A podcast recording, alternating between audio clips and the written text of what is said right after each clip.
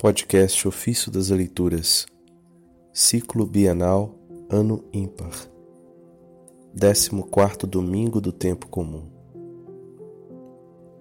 Não desista de viver bem e sempre louvarás a Deus. Do comentário sobre os Salmos de Santo Agostinho, Bispo.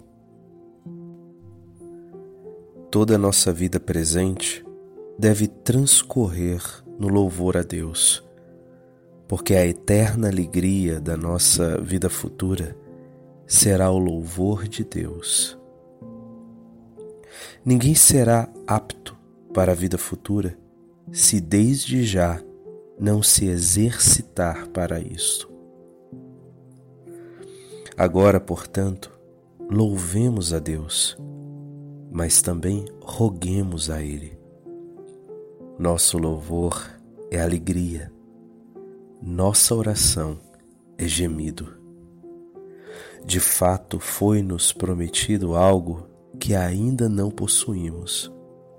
Mas, sendo veraz o Senhor que prometeu, alegremo-nos na esperança. Entretanto, não tendo ainda o objeto de nossa esperança, gememos, cheio de desejos. É bom perseverar no desejo, até que venha o que foi prometido. Então acabará o gemido e permanecerá somente o louvor. Por causa dessas duas fases, sendo uma a das tentações e tribulações da vida presente, e outra futura, em segurança e alegrias perpétuas. Foram instituídas para nós duas celebrações: a do tempo antes da Páscoa e a do tempo depois da Páscoa.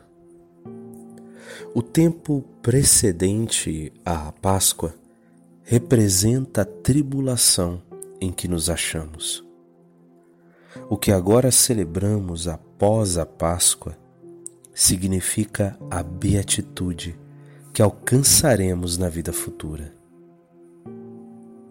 Antes da Páscoa, portanto, celebramos o que vivemos. Depois da Páscoa, ao contrário, celebramos o que ainda não possuímos.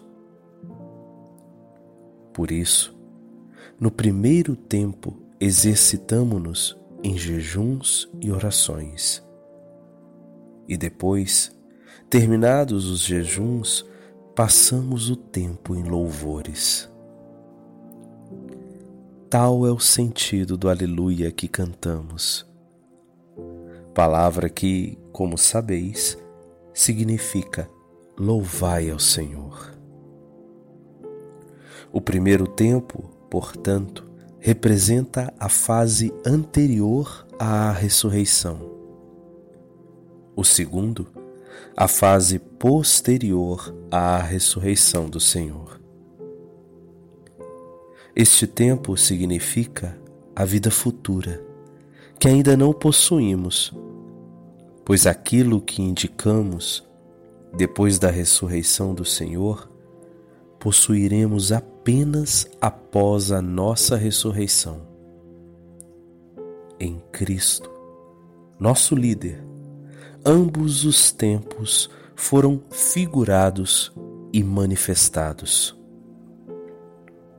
A paixão do Senhor mostra-nos as dificuldades da vida presente, na qual é preciso fatigar, sofrer e, por fim, morrer. A ressurreição e glorificação do Senhor nos revelam, porém, a vida que um dia nos será dada, quando Ele virá a remunerar cada um como lhe é devido. Os malvados com o mal, os bons com o bem. Na verdade, todos os ímpios podem agora cantar conosco Aleluia. Mas se eles perseverarem em sua malícia, podem sim cantar com os lábios a música de nossa vida futura, porém não poderão obter a realidade daquela vida que agora é indicada, pois não quiseram pensar sobre isso antes de ela vir, nem possuir o que estava por vir. Agora, pois, irmãos, exortamo-vos a louvar a Deus. É isto o que todos nós exprimimos reciprocamente quando cantamos Aleluia. Louvai o Senhor. Dizemos nós uns aos outros. E assim, todos põem em prática aquilo que se exortam reciprocamente. Mas louvai-o com todas as vossas forças. Isto é, louvai a Deus, não só com a língua e a voz, mas também com a vossa consciência, com vossa vida com vossas ações. Na verdade, louvamos a Deus quando nos encontramos reunidos na igreja. Mas logo ao voltarmos para casa, parece que deixamos de louvá-lo. Não deixes de viver santamente e louvareis sempre a Deus.